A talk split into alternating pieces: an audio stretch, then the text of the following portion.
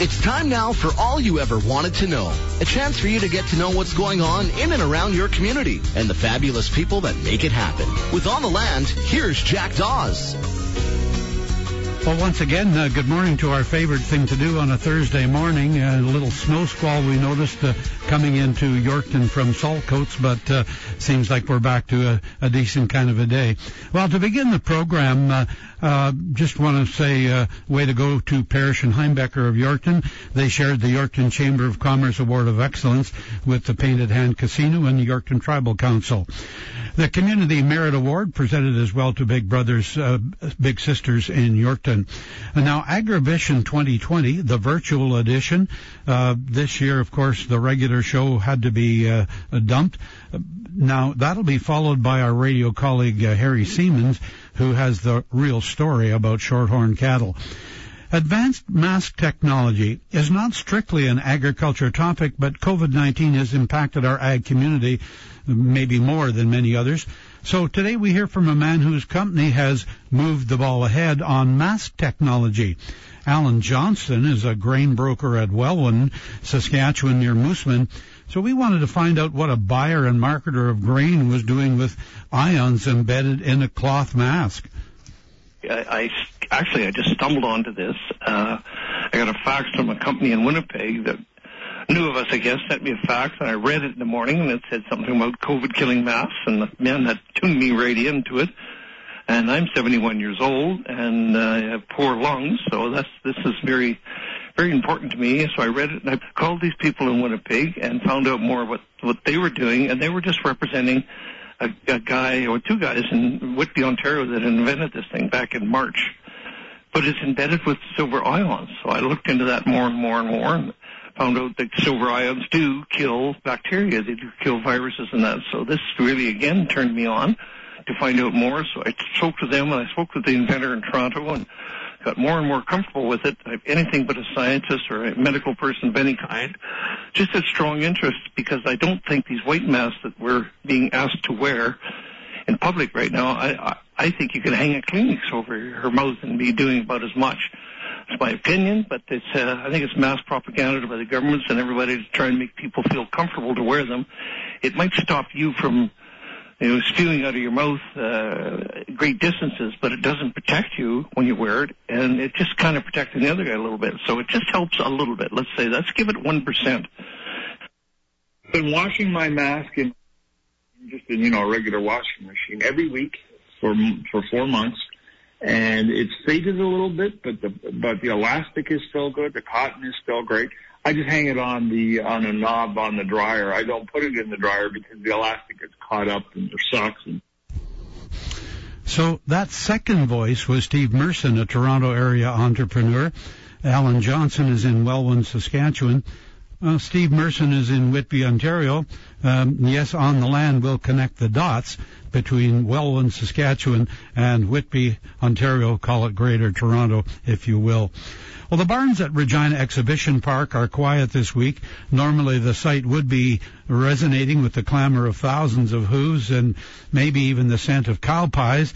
Uh, not many reindeer, but Agribition's 50th anniversary show was put on hold until next year. But still, Agribition will hold a commercial cattle sale in Moose Jaw on Saturday, uh, that would be with uh, Johnstone's auction mart, not related to Alan Johnson from Welwyn, I don't believe. Now, to deal with the pandemic uh, cancellation, Agribition is offering a new digital marketing service to their livestock and trade show exhibitors who may want to connect with the international markets across the globe. The usual Agribition finale would be the slap on the rump of a Supreme Grand Champion animal on Saturday night after the parade of Grand Champion animals from all of the Western Canadian major beef shows. But the pesky COVID virus had other ideas this year.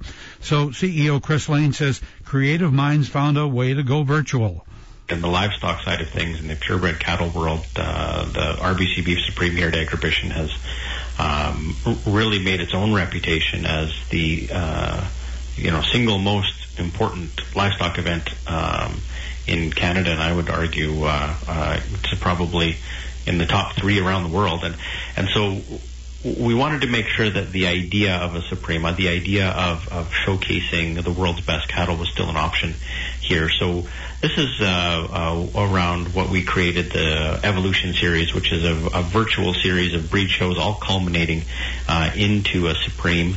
Um, so champions from each one of those breeds uh, can compete for a virtual Supreme. So that's happening this week, actually, and uh, results will be posted on that pretty soon. I think it's important to remember that you know the the you know, there's some magic in the air when we can get together in person and see those cattle all in the ring um, come from the top breeders around really the the the world, but especially Western Canada, to compete at Agribition in person. So we wanted to make sure we didn't do anything that was, uh, you know, that didn't pretend to replace that. More just support the idea of it. So that's what that was about. In the, in addition to that, we've had a lot of fun in the last month uh, running a Supreme Showdown, we've called it, which is if you're familiar with March Madness brackets, we took that concept and uh, populated the brackets with every Supreme Champion bull and female that's ever been slapped here at Agribition, and we actually had uh, all of our fans on Facebook make their votes for who they think is sort of the best of the best of all those Supreme Champions, and uh, we had a lot of fun. Uh, our exhibitors, our Facebook community had a lot of fun um, going back and forth and casting votes on that, and uh, and that wrapped up uh, earlier this week, and uh, and we were really happy to see the engagement. Well, we've got an all-time uh, social media vote champion winner, that's for sure. Um, yeah, and a bull and uh, uh, and a female uh, were revealed on um, Monday evening.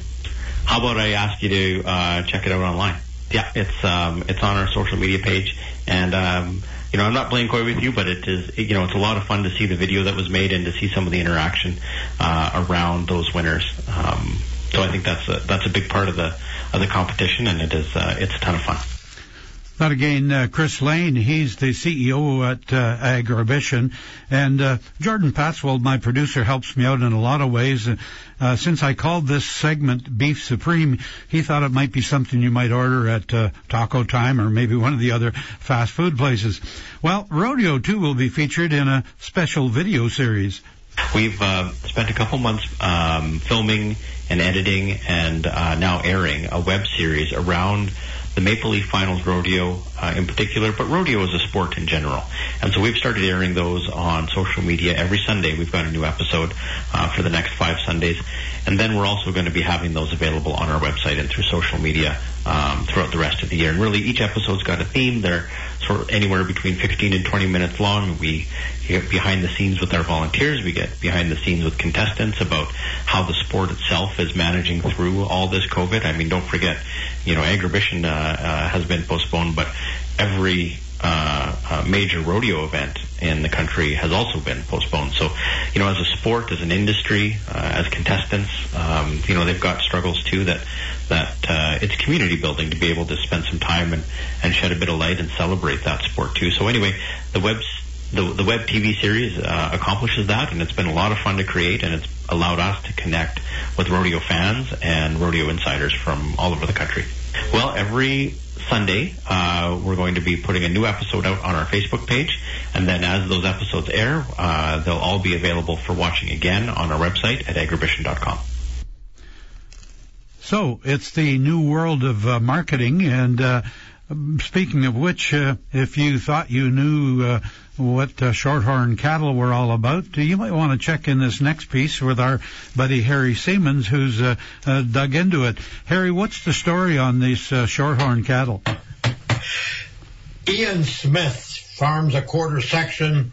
We've had him on here before when he talked about the natural pork that he sells to customers direct because he has a little pig farm. But he's got a quarter section and he raises uh, five or six different crops. He has uh, chickens, pork, and cattle.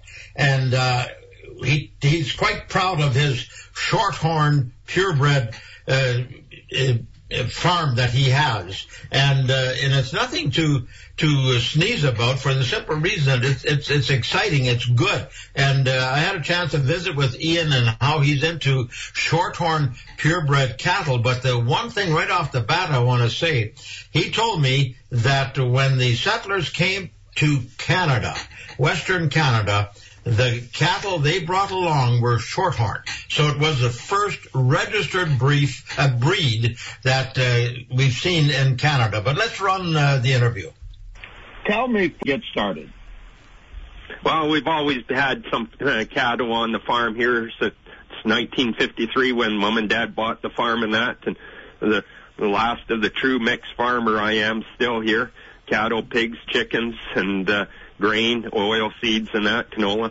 But uh, the cattle is uh, a true love of mine. Uh, I almost prefer them over the pigs much easier to work with than that. And I've had uh, we've had different breeds, the Charolais, the Limousines, and all those uh, exotic breeds. Uh, just I decided five years ago to go, try the Shorthorns. Um, the cows are tied up in the barn, and I just uh, by myself here wanted an animal that was more docile, easier to work with, and yet uh, was uh, a good animal to uh, have because of marbling and that. The meat is very marbling and very tasty and that. So I switched to the Shorthorns and not completely. I still have some black limousine here, but it's very noticeable when you have that uh, Shorthorn bull and you cross the, it with uh, the exotic breeds, how much calmer those calves that come off of those exotic animals are compared to breeding them to your other exotics or even to the breeding them to the Angus. Uh, the shorthorn just makes a complete difference to your herd. So calmer animals become uh, uh, less stress. Less stress means more money in your pocket, and the packers prefer that too. Uh, animal that has less stress on them makes more money for them, puts more pounds on, and that's becoming more common for the packers and the feedlots uh, wanting the shorthorn genetics, and it's very easy to tell the shorthorn genetics. With there's so many blacks around now. When crossing a shorthorn to a black animal now, you'll get a roan, a blue roan, and so there's no fooling around. The, the buyers know there's shorthorn blood in them, and they pay a premium then when there's uh, that blue roan in them. And the Shorthorn is one of the last breeds around that has not got other genetics put in. Like there's the Simmental, the Limousine, the Gelbviehs. They were never all black. They've all put uh, black Angus in them to get that black into them. And the British uh, bloodlines have been needed into those exotic breeds. And now everything's so black and that, and they're finding out they need to have something different. And the Shorthorn is the one they're choosing because of, of the mothering ability, the good milking, and the the quietness, the docile, being so docile means so much. And yet they keep the good frame to them, medium to large frame. So it's a win-win situation for everybody. Tell me, uh, how big is your herd? I'm very small, of course, but uh, I've only got uh, and will only have 14 or 15 cows in the one bull. But I use AI and uh, all types of bulls I'm using for AI. I got about four or five different AI bulls plus my own bull. But my goal is uh, not to have uh, quantity, but to have quality. And my goal is to sell breeding stock and quality breeding stock. So I'd rather have less, but have the best. How do you sell the breeding stock? Well, I've been using, uh, I've been selling from the farm too. Uh, but my main goal is use, uh, taking my animals to heifers and, and, uh, bull calves to, uh, the Douglas Bull Test Station and, uh, in the fall here, like in, uh, October, November there, and taking them there and they're on test and, uh, there for the whole winter and then they have an auction sale.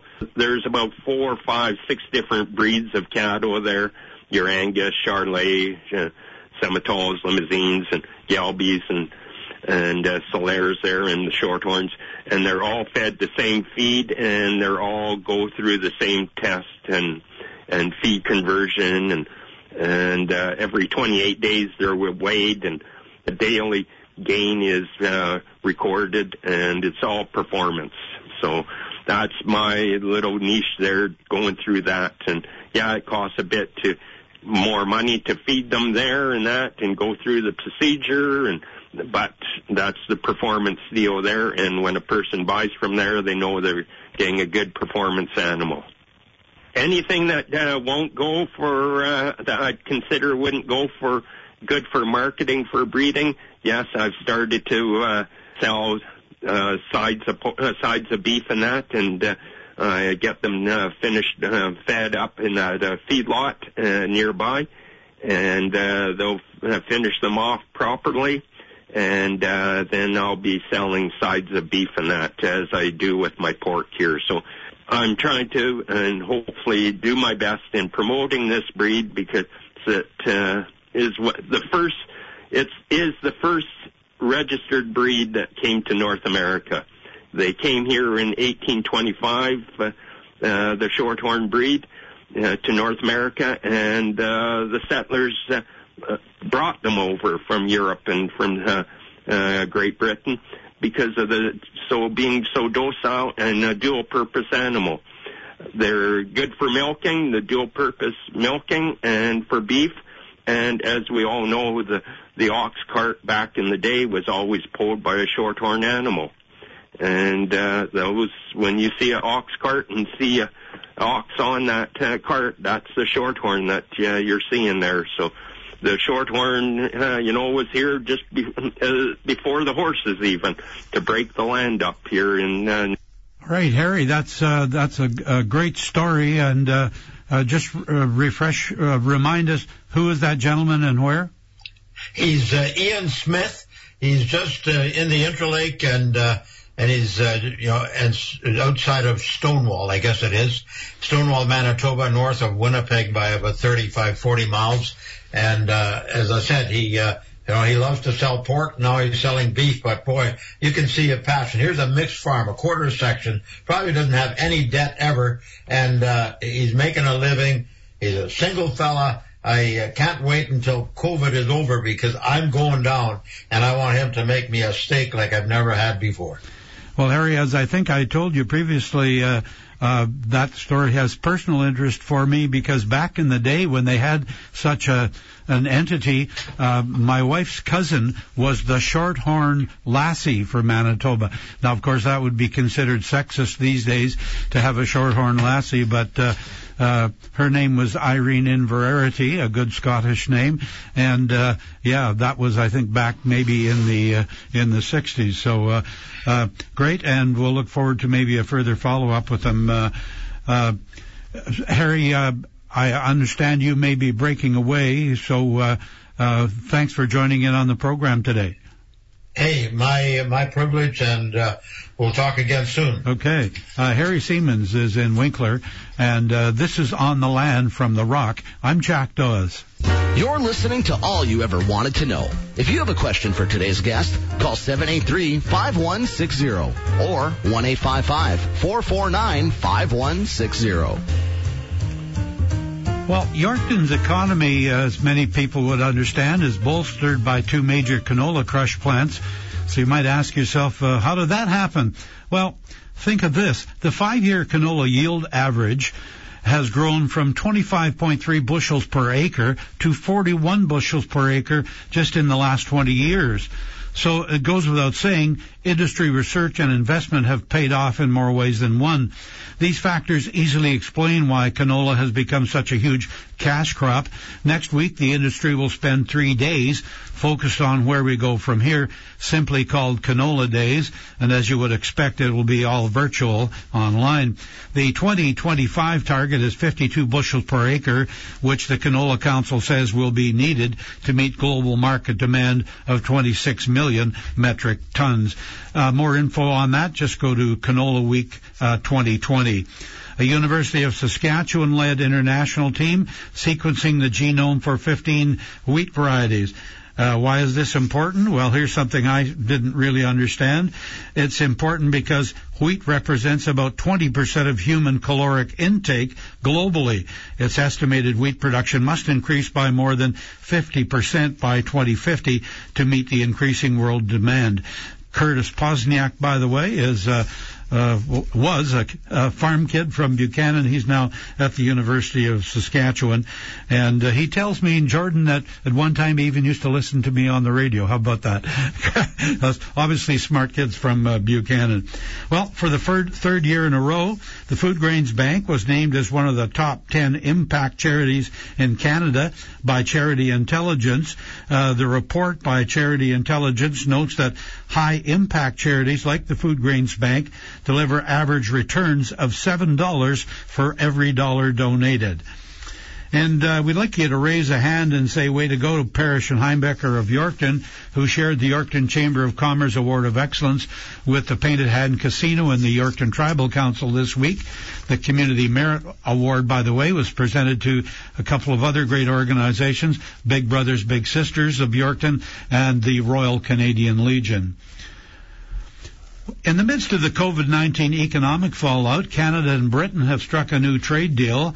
Uh, the interim deal beat the December 31st Brexit deadline still ahead. The deal would replace our current agreement with Britain under the European Union, a deal which covers trade between our two countries. Now, the interim pact was announced amid a virtual gathering of G20 leaders. In effect, this agreement gives Canada and Britain another year to reach a more comprehensive agreement, but should ward off a no-deal scenario that would have triggered some new tariffs, tariffs rather, on various Canadian exports on January 1st. All this according to uh, published reports. But the parties took the unusual route of providing no pre-announcement briefings uh, to journalists and no text was released. Uh, this conference was hosted by Saudi Arabia vir- virtually, but the two leaders, uh, Boris Johnson and uh, Mr. Sparkle Socks Justin Trudeau, uh, spoke on a shared video screen. A new report from the Canada West Foundation says our country needs to be ready when it's time to re-engage with China on trade issues. That's not going to happen while two Canadians, uh, uh, Michael Spavor and Michael Kovrig, continue to be held in a Chinese jail. The arrests nearly two years ago, of course, were in retaliation for the detention of a senior Huawei executive in Vancouver, and uh, uh, farmers certainly know what an impact that has had on the uh, canola interest, uh, the canola industry. Well, the low interest rates have allowed uh, massive government borrowing, but again, uh, people, especially given uh, Canada's new debt position uh, in the uh, pandemic. Well, how Australia succeeded in lowering COVID-19 cases to near zero uh, is an interesting story. In the battle with COVID, Australia set out virtually to eliminate the virus from its shores. According to reports, when Australia was hit with a surge of COVID-19 cases in late July, that was just weeks after declaring victory against the first wave of COVID. It promoted one of the world's longest lockdowns in Melbourne. Virtually everything that wasn't a grocery store or hospital was closed for nearly four months. And of course that uh, comes uh, closer to home. So we want to tell you the story about uh, Steve Merson, which we mentioned off the top of the program. Uh, here in Canada, uh, an innovative company has come up with a, a, contribution to limiting the spread of COVID-19. Steve Merson owns a web design business in Whitby, Ontario, really part of Greater Toronto. Uh, so what was the origin of his idea? So we started DIT Web Solutions as a web applications company that has a lot of clients who, smaller clients who, when COVID started, we, they were looking for cotton masks. They needed cotton masks. The roofers and the plumbers and the smaller operations needed cotton masks so they could go into um, people's homes when when our first lockdown. So we reached out to one of our stitchers who was who worked with us doing our promotional items and asked for those, and he was happy to oblige. We were doing that for about a month, and another one of our clients came to us and said he had a media that he was using in his dental business um, that actually is antiviral. So we were very interested in that, and he wondered if we could combine the two. So over the process, over the period of eight months now, nine months, we have developed eight different prototypes for a antiviral mask. These masks are 99.9% effective against flu, Ebola, Zika virus, and most importantly, COVID-19. So we realized at that point we had a winner. We got the federal government got involved with these, and they were very strict about where we were getting the uh, where we were getting the ingredients or the you know the pieces of our masks. So we, we've agreed that nothing in our masks would be come from anywhere but North America. So we have sourced all the cotton, the elastic, the media is is all North American. Uh, we are making these masks in Whitby, Ontario, so they're actually Canadian made. So we're very proud of ourselves that so, we, in such a short period of time, we've created a mask that is antiviral and selling well. What's the secret to being antiviral? There is a media um, in between the two layers. The front and the back layers, like most of the cotton masks, or jersey cotton. And the third layer in between is a uh, polypropylene material that has been embedded with silver, powdered silver. So when you breathe through our masks, the warmth and the moisture from your breath ionizes, activates the silver and the silver ions, then actually kill any bacteria or viruses that are that come uh, either way from your mouth or from the the outside. So if you had the flu or God forbid COVID, it would protect you from passing it along, and it would, and if someone else had COVID and was coming towards you, it would protect you. So both ways are protected. Some people, as soon as you would mention any kind of metallic substance uh, mm-hmm. or an oxide thereof, they would get nervous about it. Uh, uh, how is this yeah, product yeah. safe? Yeah.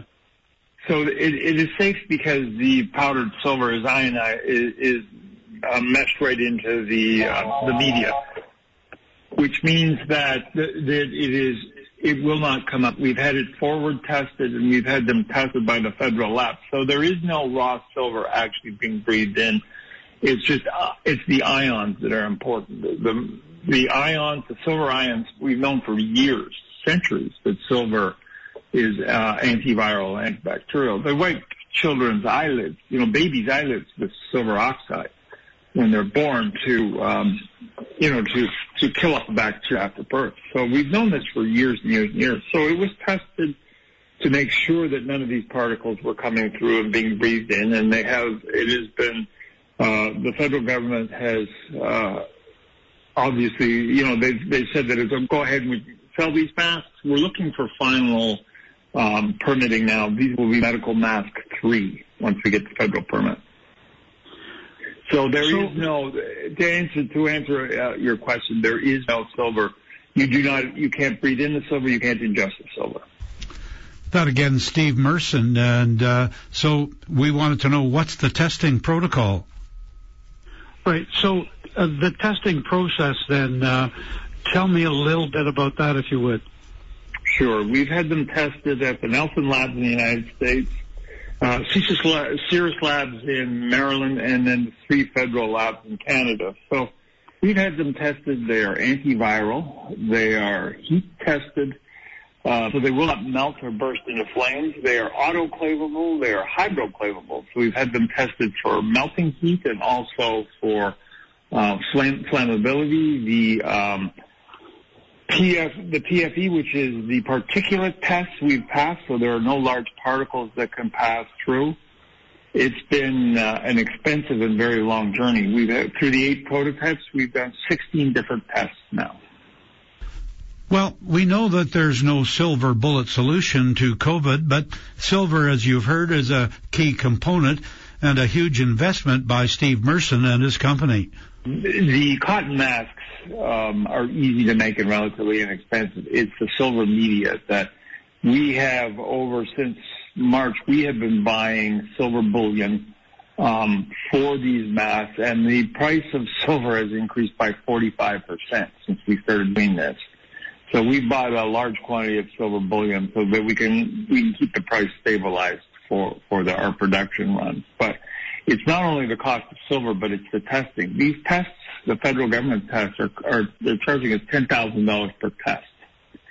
So we have probably all told we've got probably three million dollars invested in this so far between silver and the testing. but it is we're finally in production now, and and we're doing very well with them because they are they actually work. And so, is production happening there in Whitby, or where is that done? Whitby and Toronto, yes. And as we expand our, uh, as we're getting more um, people who, who who want these masks or they want to know about these masks, we've also lined up two other factories, one in Montreal, one in Vancouver. So again, the idea behind the Mersen mask is to be all Canadian made. The mask tech is high. Steve Merson says marketing began with some old technology. It's hard to believe Merson began this quest only nine months ago when COVID really settled into Canada. We started off the old-fashioned way. We started off in faxes, figuring we had to let as many people know as we possibly could. So we started doing fax blasts of about 80,000 a week and we've got and we got interest from smaller companies and then we asked we started looking for resellers for these things because we knew that uh, you know, I could only spend so much time on the phone and, and, and talking to so many people. So if I had resellers, then that would be easier to do. So we've developed a reseller market through the PPE industry. The PPE industry existed before COVID. It will exist afterwards. But they've also, they've pivoted very quickly. And so now we have a lot of larger companies that are not only carrying our masks, but they're selling our masks for us. Well, here in the prairies, you can't find the Merson mask.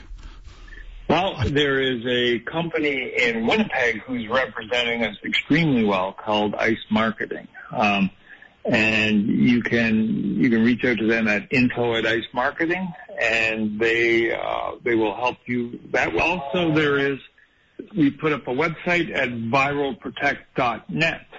You can go to viralprotect.net, see the masks, and you can actually order. There's phone numbers there and uh, email addresses for both the Winnipeg and Saskatchewan distributors. It's a separate web page for Manitoba and Saskatchewan. Steve, is protectourworld.net, is that one of your websites then? Yes, it is. Yeah, protectourworld.net is the, the mothership, if you will. That's the one we're using, that's the one we're using to break the ice. We're not selling masks directly through there for um, the uh, retail market. We're leaving that up to our wholesalers and our retailers. And in Winnipeg and Saskatchewan, you have two great distributors, Johnston Seeds and Ice Marketing in Winnipeg. Johnson's Grain in Welwyn? Yes. Yes. Yeah. Well, uh, Alan uh, Alan Johnson, Alan Johnson. Is, is, yes has been a great supporter of ours and enthusiastically has been um, spreading the word for us, and we're very happy to have him on board. You're listening to On the Land from the Rock, and uh, we've been talking to Steve Merson about uh, efforts by his company to produce uh, uh a mask that actually works against uh, COVID and other nasties. We've got more on the story On the Land from the Rock after this. You're listening to All You Ever Wanted to Know. If you have a question for today's guest, call 783-5160 or 1-855-449-5160. So here on the land, we've been uh, exploring uh, the journey of Steve Merson and his company into the world of uh, masks uh, in the in the middle of this uh, uh, pandemic. I think just before we ended that last segment, I said you can't find the Merson mask here on the prairies, which is more or less correct. But you can you can find out how to get one, and we have that that information for you a little ahead here on the program. But just as we pick up the thread here, uh, I asked Steve Merson what it was like threading his way through the federal bureaucracy. Well, because we are web developers and not, you know, in the PPE business, we didn't even know where to begin. So we hired a gentleman who helped us with the applications for the federal government. And the federal government had been helpful up to a point. They've, you know, been very happy to give us what they think the mask should contain and how it should be made but they're extremely slow. We, we've been waiting now for months and four months now for final approval for medical mastery. And we're not the only ones. There are a lot of other Canadian companies facing the same hurdle, but then the federal government has so much they have to test. They, they were caught flat-footed when this started. The PPE that had been in stocks for, um, you know, uh, uh, pathogen um, like COVID had all been outdated. So it, they it wasn't effective for them. They had to throw it out and had to start again. So they're making sure everything they approve has got a long life. They're looking for reusable too. These masks um, are washable, and so they become reusable. And Canadian-made masks are very rare. General Motors is making paper masks uh, in in Oshawa, but there are not that many Canadian companies making masks. So they're looking at this, but it's taking forever. I'm sure if if I was a bureaucrat, I would say, you know, it's taking the time it needs to take. But as a as business people, we find it hard waiting. And I think uh, by now most people are acquainted with the uh, initials PPE, personal protective equipment. Uh, uh, now, the cost of an individual mask, uh, $50, that first seems rather high, but difference. Um, uh, depending on on um, if you need monograms on them or if you you know depending on the quantity, uh, we have the single masks we're selling for fifty dollars, but we have quantity orders that under under depending again. You know, if you want to order a hundred thousand, I'll give you a special price. If you order over 500, we'll put a logo on for you. We've sold a lot of them um, to different, like pharmacies, for instance, pharmacy chains. We, there's one in Newfoundland we, we just finished branding for them. Uh, so if you order quantity, we're happy to put brands onto them also.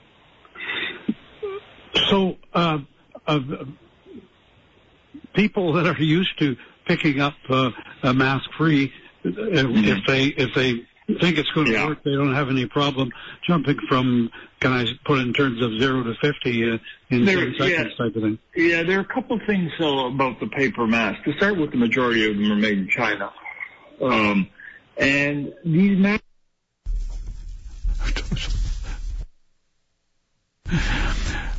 Just a slight interruption there as I was waving my arms around in the studio. Uh, uh, my producer Jordan uh, uh thought I was calling for me to cut that clip, but uh, maybe what we'll do, Jordan, let's uh, let's go. can we jump right back into it there? Great. Um, and these masks that people are wearing, they're only supposed to be used once and then throw them away. But no one has made any allowance for throwing these out. From March until June of this year, $40 billion worth of PPE was purchased and thrown away. It was used and thrown away in, in that short amount of time. So you're buying something that you only have to buy once. As long as COVID lasts, you'll have a mask that protects you. It protects you from the flu. It protects you from any virus. So it, it is, you know, it's not a one-time mask. This mask will continue making long after COVID is over because it has so many other properties. The, the, just as a side, um, the nature of an antibacterial mask means that if uh, you have bad breath, for instance, and breathe through these masks, once once the uh, it hits the antiviral and antibacterial, it cleans the breath. That's what bad breath is, generally, is the smell of bacteria. So when you breathe through it, the bacteria dies, and that's it. I could be chewing garlic behind these masks, and you can't smell it. Well, that would be that would be. they never test. smell, which is it's it's. I know it's sort of a weird thing to say, but uh, every time I pick these, I've been wearing my mask now for three, four months. I one of the prototypes.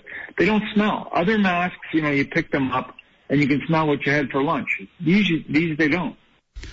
So again, Steve Merson is a web designer in Whitby, Ontario, whose company has developed a nickel ion based reusable mask, not a throwaway but something all of us may soon see as a uh, another one of those life essentials, I'm sure.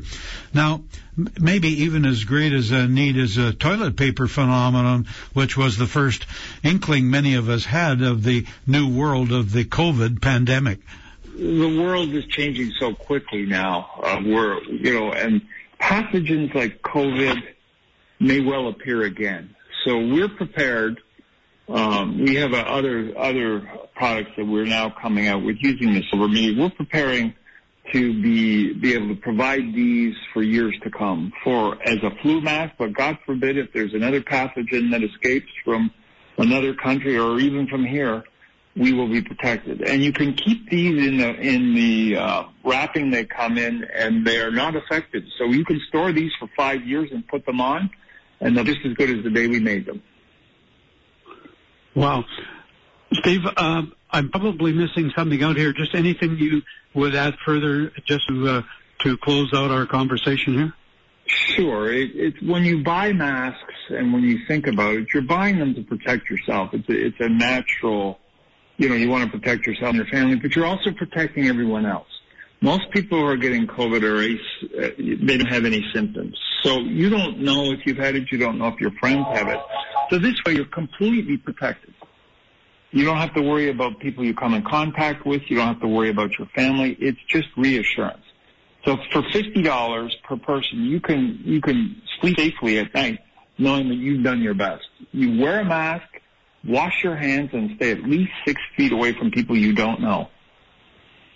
They're, these are common sense things that we're all doing and we're all getting, these are part of our lives and we carry on. We'll get to the other side of this if we all do it together.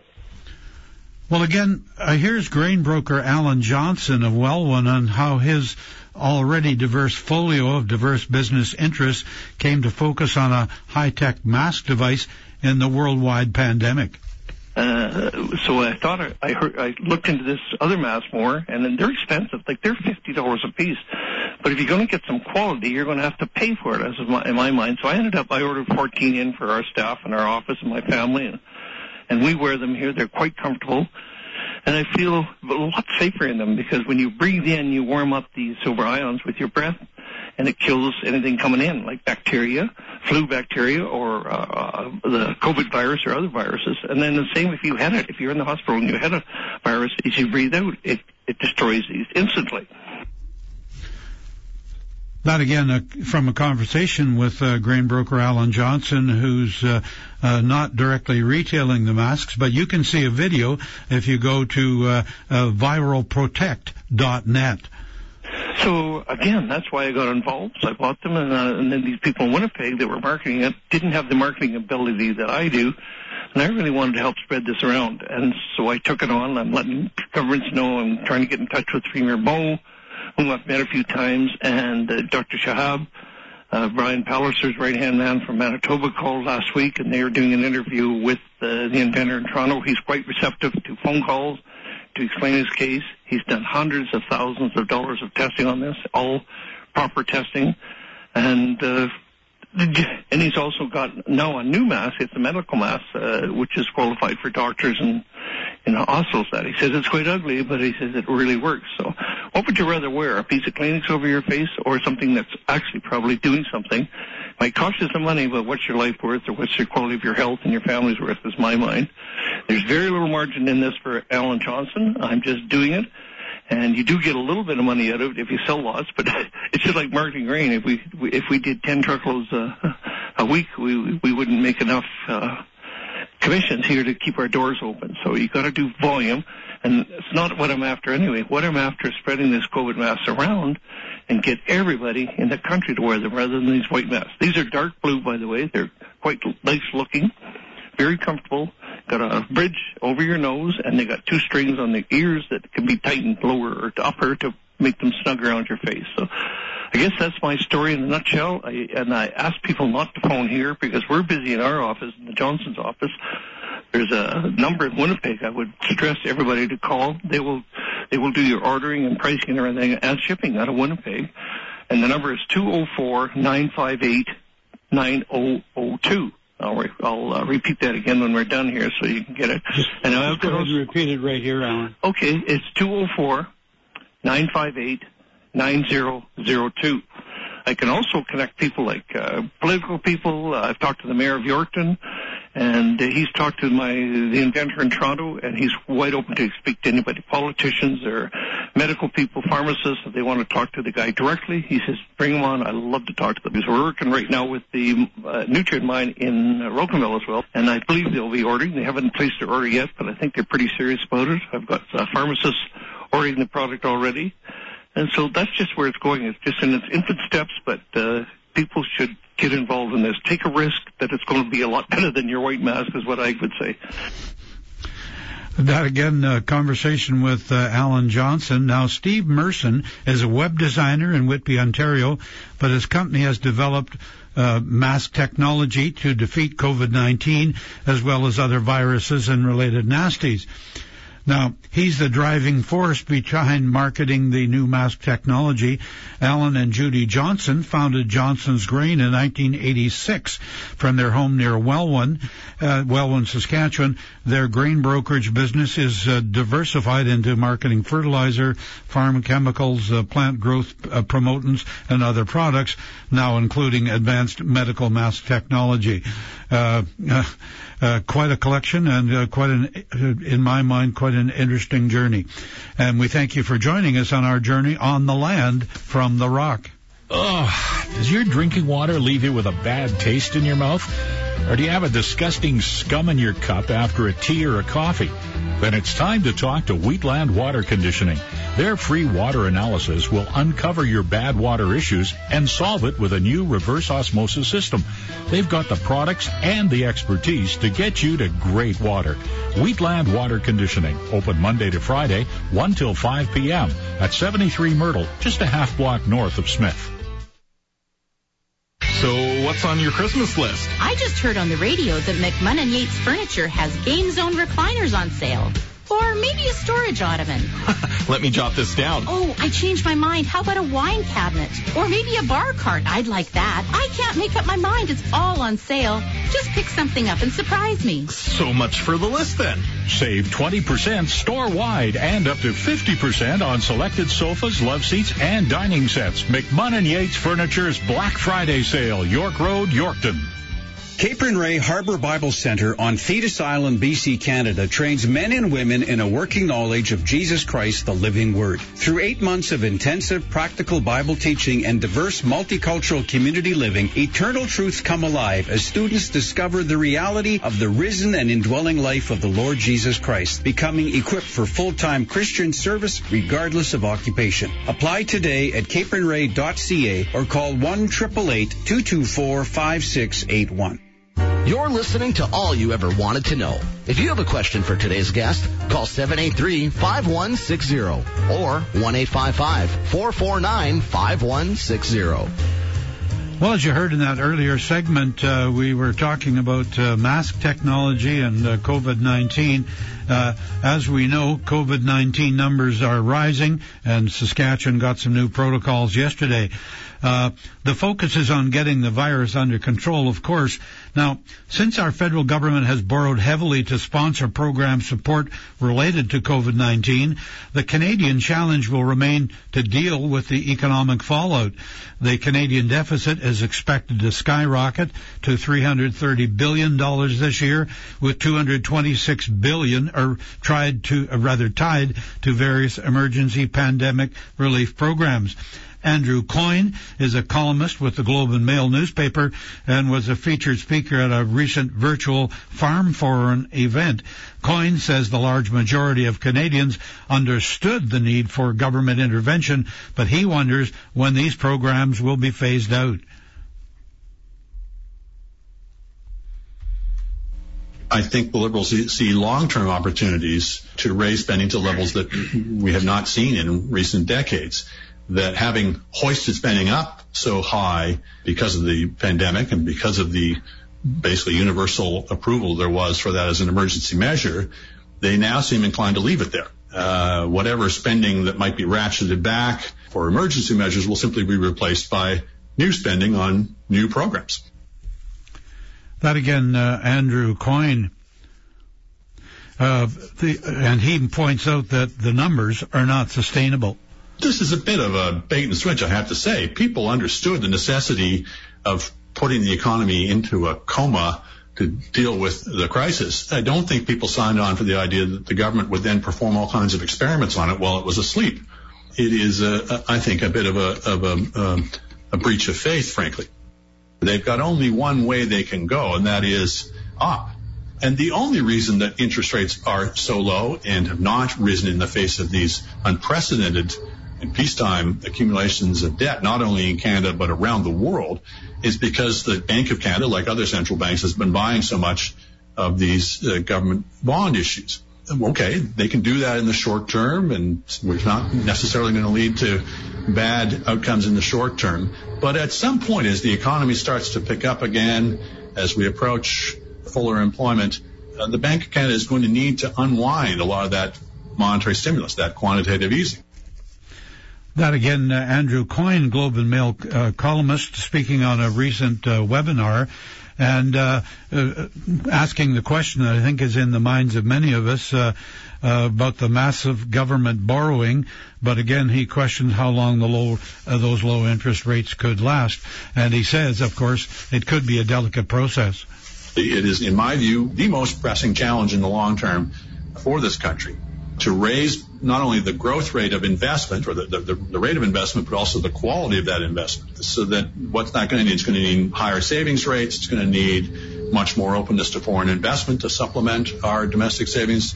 It's going to need a much more competitive economy, and by that I mean economy in which competition is allowed, and we stop protecting, for example, uh, the telecoms companies or the airline companies from foreign competition, and a whole range of other things, knocking down interprovincial trade barriers. So that again, Andrew Coyne, who says the federal government needs to pay more attention to policies that will stimulate long-term economic growth in the fallout uh, from COVID-19. He expects the Liberal minority government to last for some time because it'll take all three opposition parties to support a non-confidence motion. However, he believes Prime Minister Trudeau would prefer an election before any rise in interest rates. So on our program today, when we talked about the mask technology and its availability, and uh, there was a phone number, I'll just repeat that uh, if you're interested. Uh, again, Alan Johnson um, of Grain Marketing is not technically handling the masks; they're helping with the marketing. If you have questions or would be interested in uh, a commercial connection uh, to Steve Merson and his company, it's 204- 958 958 9002. That's a Winnipeg company that is actually marketing the masks as well. 204 958 9002. So uh, we thank you for joining us on the program today. Our our pal Harry Siemens, uh, who uh, usually chips in a great story today uh, about shorthorn cattle. And uh, thanks to our wizard uh, behind the board here, uh, Jordan Patswald, on the land from the rock. I'm Jack Dawes.